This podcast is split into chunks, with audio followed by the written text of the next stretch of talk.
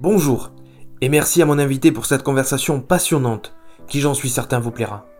Si vous avez envie de découvrir d'autres interviews, en écrit, en audio ou en vidéo, je vous invite à aller sur lafrancecourageuse.fr et à partager sur vos réseaux sociaux.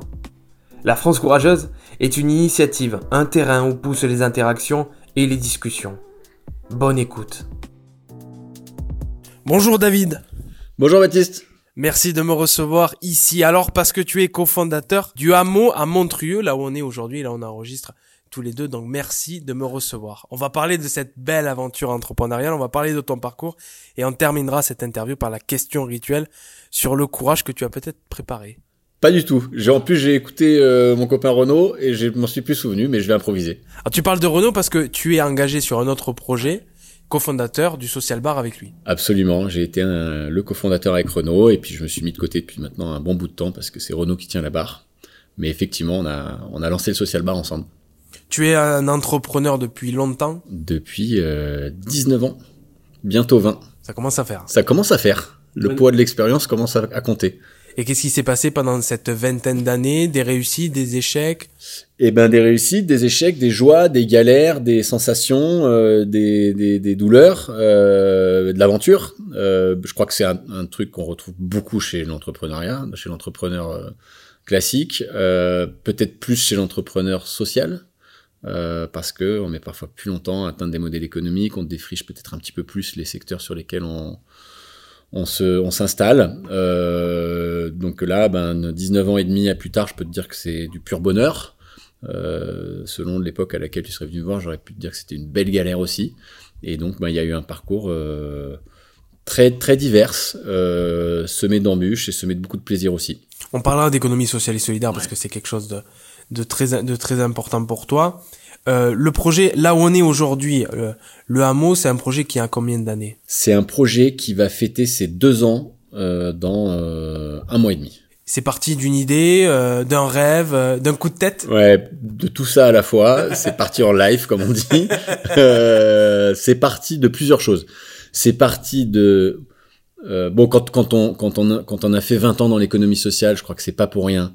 Euh, en tout cas me concernant, et je suis un des, des, des 11, des 11 familles co-confondées, mais je crois qu'on a, tous un peu ce point commun, on n'est évidemment pas insensible depuis un certain temps au fait que ça se délite un petit peu autour de nous, au niveau social, au niveau économique, au niveau environnemental, c'est quand même un peu difficile de voir que que les choses bougent. Euh, moi personnellement, ça fait quand même bien 15-20 ans que, que, que, que, je me dis que ça bouge. Donc la démarche de l'entrepreneuriat social, c'est aussi d'essayer d'insuffler ces changements archipéliques et de dire bah, on essaie de changer les choses en faisant. Et effectivement, l'idée d'un lieu euh, a émergé très tôt chez moi comme une utopie. Comme une utopie parce que euh, il y a l'aspect utopique de tiens on va être avec des copains ça va être génial on va avoir des chèvres et, on va rigoler. Euh, et puis il y a l'utopie du truc que faut du temps de l'argent euh, quand on est on démarre c'est c'est un truc très très lointain. Mais ça m'est toujours resté dans un coin de la tête et euh, et mon parcours entrepreneurial euh, chaotique parfois m'a finalement amené il y a presque trois ans maintenant à, à sortir de ma première société et donc de récupérer du temps et de l'argent qui sont deux biens extrêmement précieux quand on veut faire un projet comme Montrieux. Mmh. Euh, D'autant plus que c'est pas facile de préempter des lieux comme ça quand on veut en faire un lieu de l'économie sociale. Ils sont souvent préemptés par des, des projets plutôt mercantiles.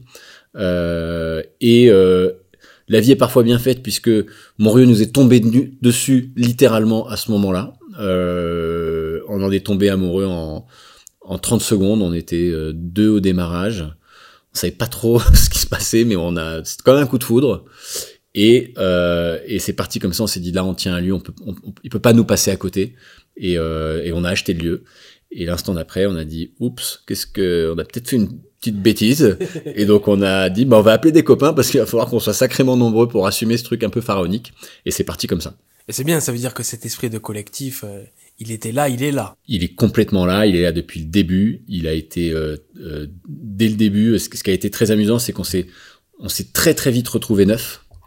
Et, euh, et, très très vite, on s'est fait aider par des, des, des, spécialistes en intelligence collective pour, pour essayer de, de faire émerger nos, nos visions communes et, et, de dessiner un chemin. Euh, alors, on sait jamais exactement où on va, mais en tout cas de dessiner une intention. Et, euh, et on a eu la très agréable surprise de voir qu'on convergeait bien. globalement sur l'état d'esprit du projet. Et donc c'est parti comme ça, et puis après on a construit de pièce par pièce. C'est lié à quoi, à ton avis à, des rêves de gosse communs, à une génération aussi qui a envie de faire quelque chose? Ouais, je pense que si, si je le réfléchis parfois ou on le discute parfois, je pense que c'est issu euh, de, de, ce genre de choses-là. Je pense que d'abord on est effectivement on est on est des quarantenaires, on a des, des enfants qui ont entre euh, 4-5 euh, ans et 16-17 ans. Euh, on fait partie de cette génération, souvent chez cette analyse, on fait, on fait partie de cette génération qui est née dans un monde qui allait très bien, ou en tout cas s'il allait déjà très mal, personne n'était sensibilisé à ça, on sait qu'on le savait, mais personne n'était sensibilisé à ça. Donc pour nous, on avait un chemin tout tracé, euh, et on, on hérite à, à 40 ans d'un monde qui va très mal, euh, donc on est inquiet pour les générations futures, pas celles de dans 150 ans, mais les générations immédiatement après. Euh, et on se dit finalement, bah tiens, c'est un peu nous la responsabilité, parce que ceux qui ont acquis l'expérience suffisante pour agir, c'est nous. Les vingtenaires, les vingtenaires, ils sont encore en train de se construire. Les soixantenaires, ils sont en train de finir leur parcours. Donc en fait, c'est à nous de prendre ce truc-là. Donc je crois qu'il y avait, il y avait ça dans ce, dans l'intention. Et il y avait évidemment dans cette bande de potes et, et parfois de famille, puisqu'on est, certains sont cousins, euh, je pense des discussions depuis toujours sur, euh, ok, c'est quoi le next step pour qu'on on essaye de faire des trucs pour changer? Et ça ressemblerait à quoi? Et je crois qu'il y a eu quand même ces dix dernières années pas mal de soirées avec certains de ceux qui sont là à refaire le monde, à dire si on avait un lieu, est-ce qu'il y aurait des chèvres, est-ce qu'il y aurait ça? Et il faudrait que, il faudrait qu'il y ait un truc pour qu'on gouverne ensemble. Et en fait, je crois que ça a maturé depuis très longtemps, en vrai. Alors ça, c'est une question qui revient souvent dans le podcast La France courageuse. Est-ce que pour être un entrepreneur ou avoir des projets un petit peu fous, il faut pas être resté un enfant d'une certaine façon? Ah ouais, moi je complètement. Je crois que ça c'est ça c'est quelque chose moi que euh, c'est un constat auquel je suis arrivé depuis très longtemps. Il faut avoir une, une, une vraie forme de candeur euh, parce que sinon tu le fais pas. C'est pas compliqué, tu le fais pas parce que immédiatement que tu appuyé après avoir appuyé sur le bouton, c'est pharaonique, c'est anxiogène. Euh, et si tu te rappelles pas que que, que c'est pas l'objectif qui est le qui est, qui est le, le, le, plaisir que tu recherches, mais c'est le chemin, bah tu, tu, tu fais marche arrière immédiatement quand tu peux. Parce qu'une fois que tu as appuyé sur le bouton, en général, tu peux plus. Donc en fait, effectivement, dans je pense que dans ce type de projet, il y a une espèce d'effet d'enchaînement qui fait qu'à un moment donné, tu y es et tu construis en faisant quoi. On enregistre aujourd'hui en plein milieu du hameau. Alors c'est compliqué pour les auditeurs. On fera très certainement une visite guidée qu'on partagera auprès des auditeurs de la France courageuse. D'un côté, j'ai une nature luxuriante et, d'un autre côté, j'ai un, un, vieux mur euh, en pierre qui dit des choses aussi de ce lieu. Qui a 1000 ans. Qui a 1000 ans. Ah. Presque 1000 ans. Il est, il est de un peu plus âgé que nous. 1136 de mémoire. Un peu plus âgé que nous. Un peu plus âgé que nous. euh, comment ça s'est passé la première Parce que là, aujourd'hui, on le voit dans dans cet état parce qu'il a été euh, travaillé, ce lieu, il a été modernisé, il a été mis en accessibilité. Comment ça s'est passé la première fois que tu es venu ici? La première fois que je suis venu ici, c'était un 30 janvier. Avait moins de feuilles aux arbres que maintenant. Il faisait gris. Euh, malgré tout, le domaine était, était magnifique. Puisque comme tu l'as vu en arrivant, on, on, y entre en cheminant dedans, en fait, et on découvre les parties une par une, parce que comme c'est vallonné et, et, et, et très euh, méandreux. Euh, en fait, on, on voit jamais tout d'un coup. Donc en fait, à chaque fois qu'on fait 30 pas dans le domaine, oh, il y a un espèce de petit effet d'émerveillement qui est, qui est assez incroyable. De découverte, euh, de découverte ouais. Euh, et euh, moi, j'avais commencé à visiter quand même. J'en avais déjà visité quelques-uns. Et euh, donc, du coup, on avait pu quand même se rendre compte que c'était pas facile de trouver un lieu qui coche suffisamment de cases pour que ça puisse être fait. Et là, immédiatement, on a eu un, vrai coup de foudre pour le truc, euh, et on s'est dit, euh, ok, soit il y a un énorme loup, euh, soit c'est la chance de notre vie, et euh, ben on a appuyé sur le bouton 2. Euh, on n'avait pas le temps de, s'interroger sur savoir s'il y avait des loups, euh, parce que sinon le projet allait partir ailleurs. Donc on a on a rappelé la personne qui le vendait le soir même, et on lui a dit, écoute, on va te faire une offre dans les 48 heures dis pas qu'on n'a pas un peu réfléchi pendant ces 48 heures-là, mais c'était un peu, c'était, ouais, c'est un souvenir marrant. Euh, et on a dit on y va, on y va. Innovation, créativité, c'est quelque chose aussi important pour toi? Innovation, c'est sûr, euh, parce que c'est même une, c'est même un état d'esprit. C'est-à-dire que euh, c'est même pas innover pour des pour euh, inventer des choses. C'est innover, c'est une, euh, une posture pour euh, prendre du plaisir, et dire tiens, si on faisait ce truc comme ça plutôt que comme ça, on voit ce qui se passe. C'est une prise de plaisir au quotidien. créativité, moi, ça me parle moins à moi parce que je, je suis pas un créatif, euh, ou en tout cas pas pas, pas artistique, euh, mais il y a beaucoup de créatifs dans le projet. Euh, créateur peut-être. Alors. Ouais, alors créateur, ouais, ça, ça, ça, ça, ça nous, moi, ça me parle plus moi. Ce qui est sûr, c'est qu'en tout cas dans ces deux mots, innovation et, et créativité, je crois qu'il y a de manière naturelle et spontanée chez, nous tous et chez les gens qui composent le, projet, l'idée quand on attaque un sujet de le, de le prendre sur un, angle un peu décalé. Il euh, y, a, y, a toujours ce truc-là, tu vois, là, on était allé, euh, on a besoin d'embaucher, puis on est dans, une activité d'hôtellerie-restauration et c'est un secteur qui est un peu sinistré en ce moment, c'est difficile d'embaucher. Et on a été invité au, Forum pour l'emploi de Pôle emploi de, Brignoles, qui est la ville d'à côté. Et on s'est dit, en fait, on peut pas aller euh, là s'asseoir à notre table, euh, simplement dire qu'on est le hameau, parce que on n'est pas que, enfin, si, on fait ça, en fait, on va être euh, pris comme l'hôtel du coin, qui, et en fait, on n'est pas l'hôtel du coin. On est un projet qui, qui, qui respire autre chose. Et donc, on est passé au, on est passé au magasin de déguisement et on est allé s'acheter des tenues de clown. Et on est arrivé dans la salle polyvalente de Brignoles déguisé en clown. Et on a passé un moment exceptionnel. Et les gens, au début, s'en remettaient pas. Euh, mais euh, les gens faisaient la queue pour, pour nous donner leur CV. Et on a passé un moment génial, décalé. Mais c'était très sérieux. Parce que, et ça, je crois que c'est ce qui nous réunit. Parce que c'est pas que pour se déguiser en clown. Si tu veux travailler avec des gens fun, agréables, etc., ben fais le clown. Enfin, c'est, d'ailleurs, on avait fait une petite pancarte qu'on avait mis. Euh, si on te prend pour un clown ailleurs, viens travailler chez nous, un truc comme ça. Enfin, et donc ça, on fait beaucoup de choses comme ça, tu vois. Et puis je t'avoue que ce jour-là, quand je suis passé au déguisement, j'ai trouvé une, une, grande épée de chevalier qui avait rien à voir avec notre tenue de clown, mais on l'a acheté quand même. Je me suis dit ça nous servira un jour. Et, euh, et deux semaines après, euh, avec cette épée, on organisait une cérémonie d'intronisation des deux salariés qui venaient d'arriver à la mode chevalier. Et ça, ça nous fait marrer. Et je crois que c'est ce qui fait que ça nous, ça nous remplit au quotidien euh, autrement que de euh, planifier la mise en ligne des chambres, faire le business plan dans Excel, euh, qui sont des choses très sérieuses et nécessaires, mais qui permettent d'être fait de manière agréable quand tu les détournes un peu, quoi. Être sérieux, mais pas forcément toujours se prendre au sérieux. Ouais, c'est faire du sérieux en s'amusant. C'est-à-dire que le, le s'amuser n'implique pas forcément de faire n'importe quoi. Tu, tu peux faire des trucs extrêmement qualitatifs et sérieux en s'amusant, voire quand tu trouves l'angle amusant, eh ben t'atteins un truc beaucoup plus euh, respirant. Le hameau, qu'est-ce que c'est? Comment on peut le définir en quelques mots? C'est un lieu éco-responsable, c'est un lieu de loisirs, euh, de dépaysement? Ouais, euh, c'est toujours diffi difficile de trouver un terme ou une expression parce qu'il y en a tellement, éco-domaine, euh, éco-responsable, euh, tiers-lieu. donc, nous, bon, on dit tiers-lieu parce que, faut, pas, il faut dire tiers-lieu, mais bon, C'est un lieu vivant, en tout cas. C'est un lieu vivant, ça c'est sûr. c'est un lieu de, de, de, brassage et de, et de mixité. C'est un lieu qui a pour vocation d'avoir sans arrêt du monde et beaucoup de monde chez lui, de par les multiples activités euh, qu'il va proposer. Et ces multiples activités, il y en a qui sont lucratives et qui, euh, dont l'intention est d'avoir une colonne vertébrale économique qui permet d'atteindre une autonomie financière qui est nécessaire pour nous pour qu'on puisse simplement continuer d'exister sans dépendre de personne. Cette colonne vertébrale, elle va être sur l'hôtellerie, euh, la restauration, euh, la, commercialisation de formation, par exemple, euh, en sachant qu'on essaie de pas être un hôtel-restaurant comme les autres dès lors qu'on est une, association, enfin une, organisation à but non lucratif.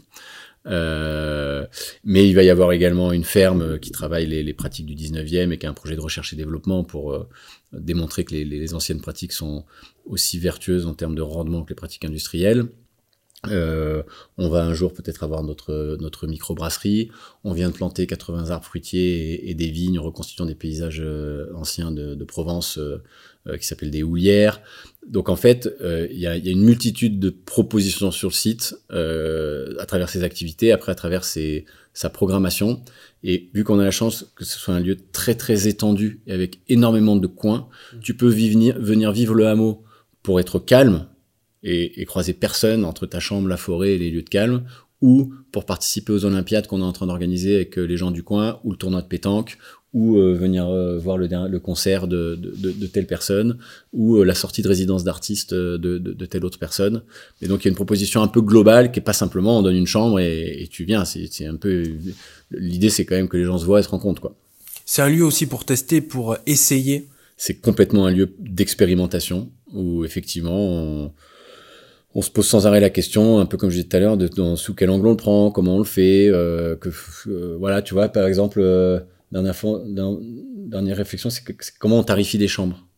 Compliqué, on est dans le Var, c'est un, endroit hyper touristique, donc à quoi on se compare, quoi, et à quoi les gens vont nous comparer? Donc là, on essaie de réfléchir et finalement, on a mis un petit écriteau dans les chambres en disant ici, bon, on n'est pas un hôtel comme les autres, on est un hôtel qui fait que la marge que vous payez, enfin l'argent que vous payez, la marge dégagée va servir peut-être à accueillir des familles qui partent pas en vacances.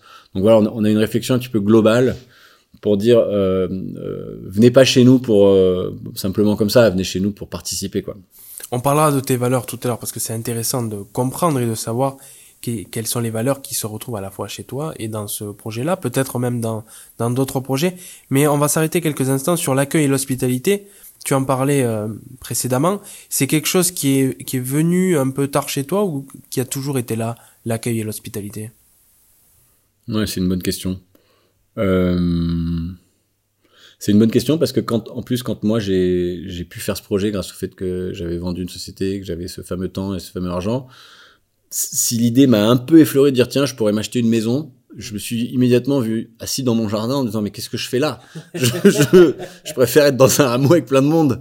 Donc euh, je pense que c'était quelque part là bien ancré. Et puis euh, en faisant le social bar avec Renault je pense que c'est pas pour rien non plus que euh, qu'on, donc euh, forcément c'est quelque part là chez moi. Je sais pas te dire pourquoi mmh. mais oui moi je, je euh, moi j'ai très vite dit je vais être absolument ravi de faire le service au restaurant d'aller planter des, des tomates et, et, de participer à tout ça d'accueillir des ados en décrochage scolaire en stage de remobilisation ici de ça ça ça, ça me nourrit ouais oui parce que l'art de recevoir c'est un vrai art hein. oui l'art de recevoir c'est un vrai art qui peut se faire de plein de manières différentes hein. le, le le luxe l'a travaillé d'une certaine manière. Euh, nous, on essaie de faire un art de recevoir simple et, simple et qualitatif. Euh, tu vois, là, euh, donc le, domaine est, alimenté par sa source. Et euh, l'année dernière, je sais plus qui avait trouvé cette idée-là. Euh, quand un, quand un, un client arrivait, le, petit rite, c'était de lui offrir un shot d'eau de source de Montréal. C'était un petit rituel sympa et un petit, un petit peu décalé qui fait partie de l'art d'accueillir euh, pour nous ou qui devrait être la norme, certains diraient. Et qui devrait probablement être la norme, et qu'on a probablement un petit peu perdu de vue, de dire que, ouais, on, c'est vrai, on l'entend, euh, sourire, dire bonjour, mais c'est, même pas la base. Enfin, en vrai, il euh, y, a tellement de manières de, créer de la relation, même éphémère, avec des gens qui, tissent du lien beaucoup plus durable que simplement le moment qui se passe. Bien sûr, il y a une manière de faire. Cet art de recevoir, on en parlait, qui se retrouve au social bar et ici au, au hameau. Est-ce qu'il y a, il y a d'autres euh, d'autres projets que tu aimerais faire qui sont dans la même veine où, où le hameau prend beaucoup de temps et beaucoup d'investissement euh, Alors je l'ai pas dit tout à l'heure, mais nous les 11 cofondateurs, on a un travail à côté. On a une, on a une vraie vie à côté. On accessoirement. Donne, accessoirement.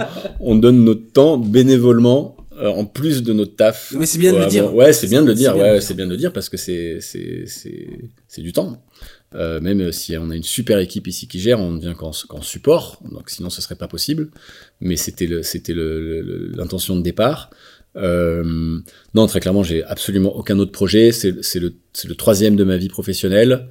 Euh, ce sont trois projets plutôt importants. Je crois que ça y est, je suis nourri. Celui-là me, me, comble pleinement. Euh, je suis parti sur d'autres aventures, moi, par ailleurs. Euh, donc euh, pour l'instant, j'ai absolument pas d'autres projets à court terme. Et celui-là, je pense qu'on a pour quelques années qu'on s'en lasse. Économie sociale et solidaire, on en parlait. C'est le fil rouge de ton, ouais. de ton engagement en tant qu'entrepreneur. Complètement. Ouais, ouais. C'était pas au démarrage. Moi, je viens de, je suis né en 78. Euh, je fais mes études avant les années 2000. Euh, pour moi, euh, je ne connaissais pas l'économie solidaire. Je l'ai croisé en rencontrant par hasard le le mouvement des entrepreneurs sociaux. C'était à une époque où j'avais déjà monté ma première boîte depuis euh, 6-7 ans et, euh, et on galérait. Euh, on faisait ce que s'appelle de la validation d'acquis, donc c'est aider les gens à, diplômer leur expérience pour qu'ils puissent euh, travailler leur employabilité. Donc il y avait déjà une fibre de une fibre économie sociale. Et on, galérait parce qu'on est à l'époque de Facebook, du digital à mort. Et alors nous, ce qu'on fait, ça intéresse absolument personne. Il n'y a pas de marché, il n'y a rien. On rame, on rame dans le vide. Euh, et un jour, je croise le Move qui m'explique ce qu'est l'entreprise sociale. Et je me dis, mais en fait, euh, ce qui m'explique, c'est ce que je fais sans le savoir. et je demande je demande l'agrément et je l'ai tout de suite sans rien modifier en fait. Donc en fait, je le faisais déjà comme ça. Et j'ai eu effectivement l'impression à ce moment-là de m'asseoir dans ma bonne chaise c'est-à-dire de, de trouver ta place. Ouais, trouver ma place, d'entreprendre, mais de la manière dans laquelle je me sens à l'aise, c'est-à-dire, euh, bah, si, si, je vulgarise à l'extrême, l'entreprise classique, l'entrepreneur classique, c'est euh, faire du bénéfice. L'entreprise sociale, c'est faire de l'impact, si possible en faisant du bénéfice, en mettant le bénéfice au service de cet impact, en essayant de créer, une roue vertueuse. Et après, tout, tout depuis cette, ce moment-là, tous mes projets euh, font partie de l'ESS et c'est le fil rouge. Créer de la valeur, mais une autre valeur que celle qui est financière. Ouais, évidemment, évidemment, parce que la valeur financière, elle est, elle est court terme. On voit ce qu'elle fait, euh, on voit ce qu'elle fait à l'environnement, au climat social. Euh, on sait maintenant qu'elle est, qu'elle est improductive. Donc en fait, une valeur financière sans externaliser, externalité positive ou une valeur financière qui n'est qu'une fin et pas un moyen est devenue, à mon sens, un non-sens. J'ai eu le plaisir de recevoir Renaud, avec qui tu es engagé euh, au Social Bar, et lui, sur l'économie sociale et solidaire, il porte un regard assez positif, voire très positif, et porteur sur l'avenir. Tu partages ce sentiment? Évidemment, je peux pas ne pas le partager, euh, mais je ne peux pas m'empêcher de dire que ça ne peut pas s'arrêter là parce que euh, parce que c'est un mouvement embryonnaire euh, et, par sa taille et par et par sa maturité et donc et donc sa proposition. donc si, si, je fais un, si je prends un cran avant ta question, c'est ça veut dire que d'abord on fait le constat que le monde qu'on connaît purement capitaliste et financier, on en connaît maintenant les limites. Euh, donc ça pose la question de quelle est l'alternative à cela. L'entreprise sociale en est sûrement une. Est-ce la seule? Je ne sais pas, mais effectivement j'ai la même conviction que Renaud que c'en est une. Dans sa forme actuelle, c'est certainement pas suffisant. Euh, qu'elle nécessite d'être interpellée, mieux organisée, euh, certainement. C'est pas facile parce que faire de l'argent utile, tu vois, bah, j'écris un livre en ce moment sur ce sujet-là. On l'a appelé oxymore. Donc, économie sociale, c'est quand même un bel oxymore. que ça perturbe personne, mais c'est quand même complètement antinomique, quoi. Donc, euh, évidemment que c'est une solution et que c'est un, un phare un peu dans la brume, mais, euh, mais c'est pas fini, quoi. Il y a encore beaucoup de questions à se poser. Tu, tu nous as donné un scoop, là. Hein J'ai donné un scoop. Entre deux réponses, bien amenées, très bien amenées. Et euh, la volonté d'écrire un livre, c'est la volonté de parler de l'économie sociale et solidaire ou de celles et ceux qui les portent? Les deux, mais à travers celles et ceux qui les portent, parce que euh, je trouve qu'on, mon constat en tout cas, euh, c'est qu'on parle beaucoup de l'économie sociale, des structures de l'économie sociale, donc les entreprises sociales, les associations, les coopératives, etc. Et on, oublie complètement que euh, pour qu'elles existent, ces structures, elles sont initiées, portées, développées, tenues à bout de bras par des gens.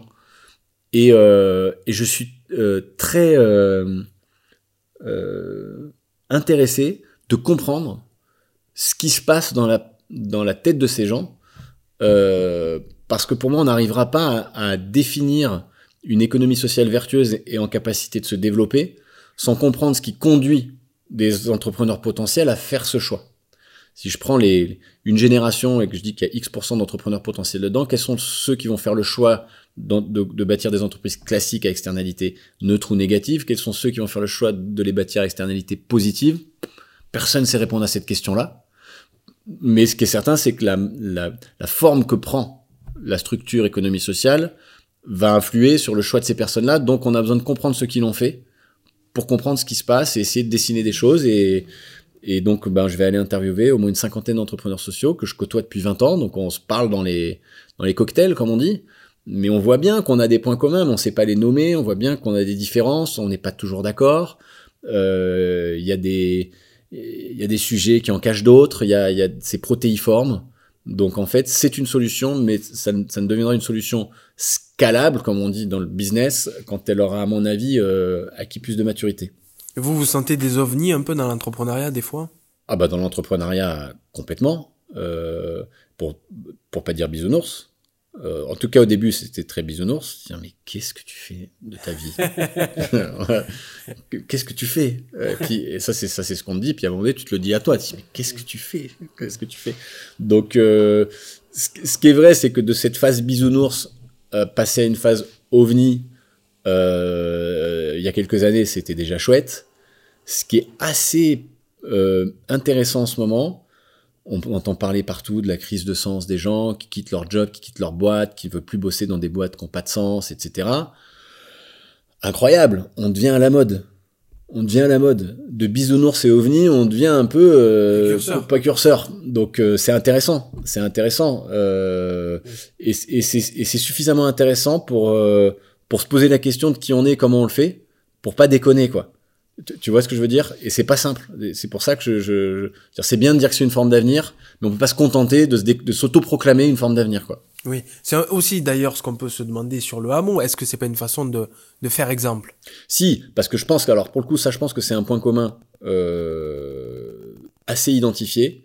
C'est que le, je, je pense qu'une des un, un, des vecteurs qui, qui, qui pousse l'entrepreneur social à agir, c'est de dire que le, changement euh, écosystémique ou politique est un temps très long, euh, probablement trop long, en tout cas on le constate, euh, et que il, est, nécessaire de le compléter par un, changement archipélique, donc de bâtir plein de petites archipels, et finalement c'est ce que font les entrepreneurs sociaux, c'est dire ben viens on le fait. Il y a un lieu, il y a un truc, ben viens, on l'achète, on appelle 10 copains, et on met une ferme expérimentale dessus, et on partage la marge des chambres avec des gens qui... Et on y va. Et puis peut-être que ça en inspire à d'autres, donc bah on met le truc en open source si des gens veulent comprendre comment on a fait. Et puis si jamais un jour on a la chance de faire euh, du bénéfice, ben, peut-être qu'on pourra aller euh, en subventionner d'autres avec. Euh, enfin, et, essayer de réfléchir à cette roue archipélique en fait qui, qui, qui, qui, nous intéresse. Et ça, tu en avais conscience au départ ou c'est quelque chose qui est venu avec le temps? Non, c'est quelque chose qui est venu avec le temps.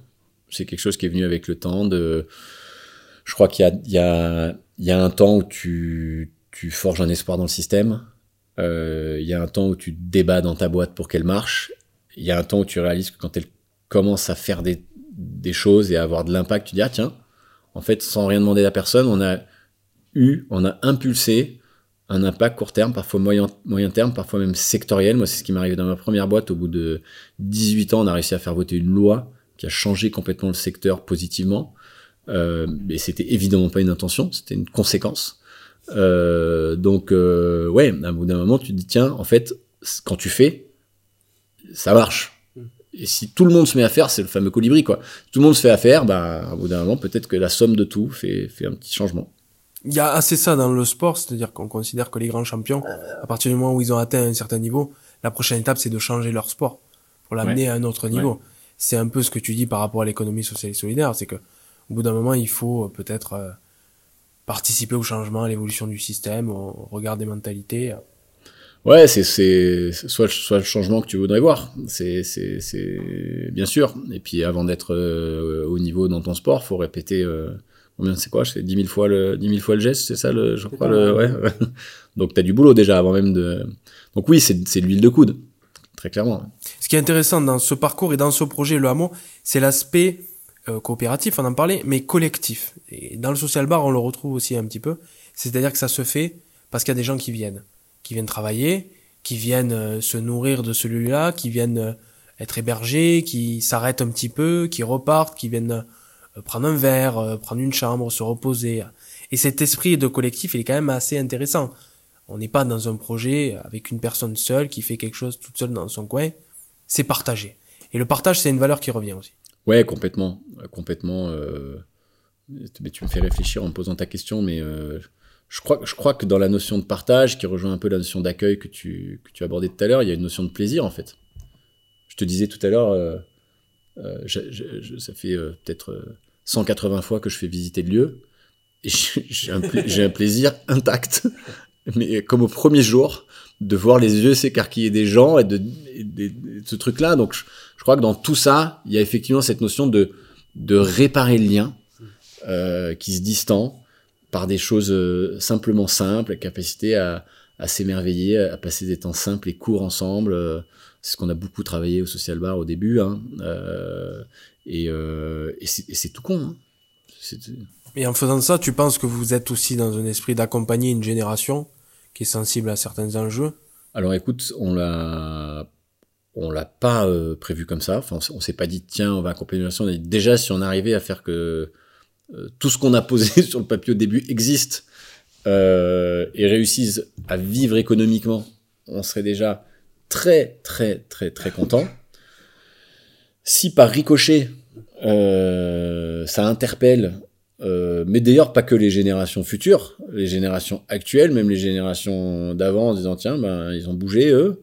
Euh, oui, on a une volonté d'interpeller, ou en tout cas de d'informer, de, sensibiliser, de montrer que c'est possible, de, ouais, de créer des créer des petites avancées quoi.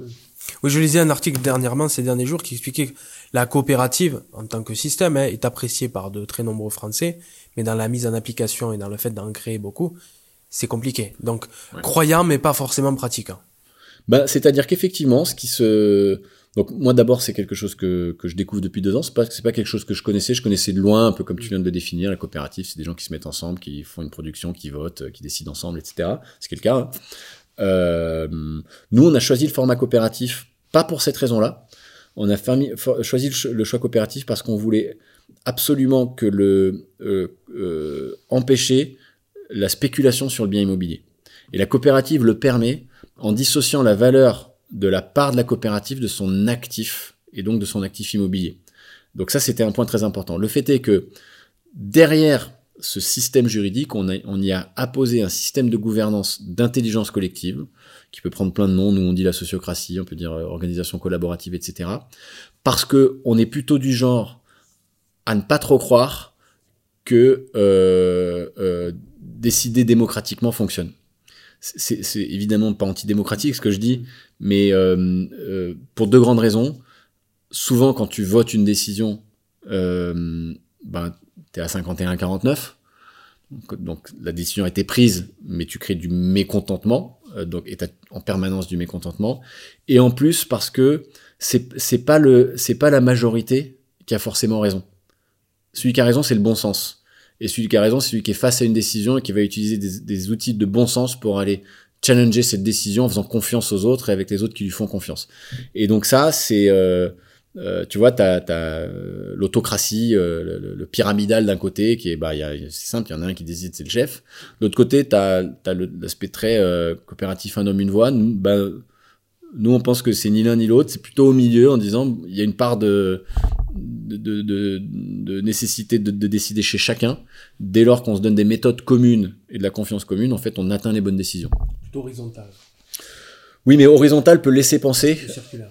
Ouais, je préfère, je préfère circulaire et, et euh, intra-régulé. C'est-à-dire que tu on, on, dépend, on dépend pas de, du chef, on dépend les uns des autres. Donc la décision que je vais prendre, un, exemple que je peux prendre, euh, c'est que ici chacun peut décider à une condition extrêmement ferme, c'est qu'il il, euh, euh, respecte un mécanisme d'instruction de sa décision. Dans cette instruction de sa décision, il y a plein de choses, dont aller prendre au moins deux avis de personnes qui vont être impactées par ta décision. Quand tu fais ça, on peut imaginer que tu peux encore te tromper, et à ce moment-là, tu as droit à l'erreur, mais tu te trompes quand même moins euh, que, si tu as pas cette réflexion. C'est du bon sens pur, mais on l'a oublié. Donc en fait, si je m'occupe de euh, euh la partie hôtellerie ici et que je décide unilatéralement de doubler le prix des chambres et que ça a pour conséquence de vider l'activité hôtelière et que j'ai fait ça dans mon coin sans demander de l'avis à personne, j'ai perdu.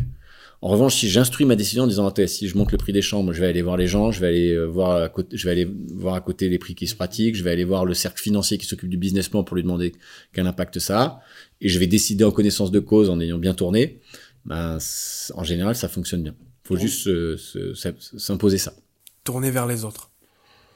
Tourner vers les autres et tourner vers l'idée que si on s'applique tous le bon sens et de la confiance, on converge assez finalement, assez rapidement vers des bonnes décisions. Alors une question, la dernière question avant de passer à la question rituelle sur le courage, c'est une question que j'ai beaucoup posée en sortie de, des confinements à des, des, entrepreneurs, mais avec le recul, je commence à la reposer un petit peu. Comment tu as vécu ces, ces périodes de confinement où, des liens justement se sont brisés et se sont, euh, se sont distendus, alors que ce que tu fais quand même, c'est rapprocher les gens? Oui, bah alors nous en plus on était, en, on était très dans l'époque euh, social bar. Et on a ouvert cinq bars euh, pendant les deux années de pandémie, nous. Donc on a, on a bien rigolé. Euh, en sachant que moi je faisais pas que ça, j'avais une activité principale à côté. Euh, moi j'ai le souvenir du confinement où j'ai même pas pu me poser la question parce que j'étais en visio de 8 heures du mat à 21 heures euh, non-stop. Euh, et euh, c'est passé, c'est fou d'ailleurs que ça fait pas longtemps et c'est venu comme c'est parti comme c'est venu. Donc euh, bon, oui, euh, j'ai pas de pas j'ai pas de remarques là-dessus parce que bah ouais, on a été confiné, il y avait un virus, bon, c'est comme ça. Mais au-delà de ça, quand même, tu sais, euh, je sais pas si tu te rappelles, mais à cette époque-là, on parlait beaucoup de, du monde d'après. Et avec le recul, on se dit qu'on est plutôt revenu au monde d'avant, alors que mm. ça aurait pu nous servir à faire plus d'économie sociale et solidaire, mm. créer des lieux de partage intergénérationnel, de mm. solidarité, fraternité, d'échange. Parce que si d'autres crises arrivent, il y a des bonnes, euh, il y a des bonnes littératures là-dessus pour euh, comprendre assez rapidement que que tout ça c'est c'est du vent. Euh, je recommande le bug humain de de Sébastien Colère qui est exceptionnel là-dessus et je pense que on aime bien se raconter des histoires et et euh, avec euh, beaucoup de biais cognitifs qui fait que le monde d'après euh, il revient très très vite. Merci David pour ce moment d'échange et de discussion au hameau en direct du du hameau. Quelle est pour toi ta définition, ta vision du courage? Alors d'abord, merci à toi de cet échange sympa. Ma définition du courage, euh, écoute, c'est une phrase qui paraît très bête et que je, mais que je dis souvent, euh, mais qui pour moi n'est pas anodine quand on se l'applique vraiment. C'est fais ce que tu dis, dis ce que tu fais, mais de manière euh, très stricte. Et je crois que c'est rare de d'aller au bout de ce truc-là. Et je crois que si on se l'appliquait, ça, potentiellement, ça solutionnerait beaucoup de choses. Si vous avez envie de découvrir d'autres interviews, en écrit, en audio ou en vidéo, je vous invite à aller sur lafrancecourageuse.fr et à partager sur vos réseaux sociaux. La France Courageuse est une initiative, un terrain où poussent les interactions et les discussions. A très bientôt pour de nouveaux invités et de nouvelles interviews.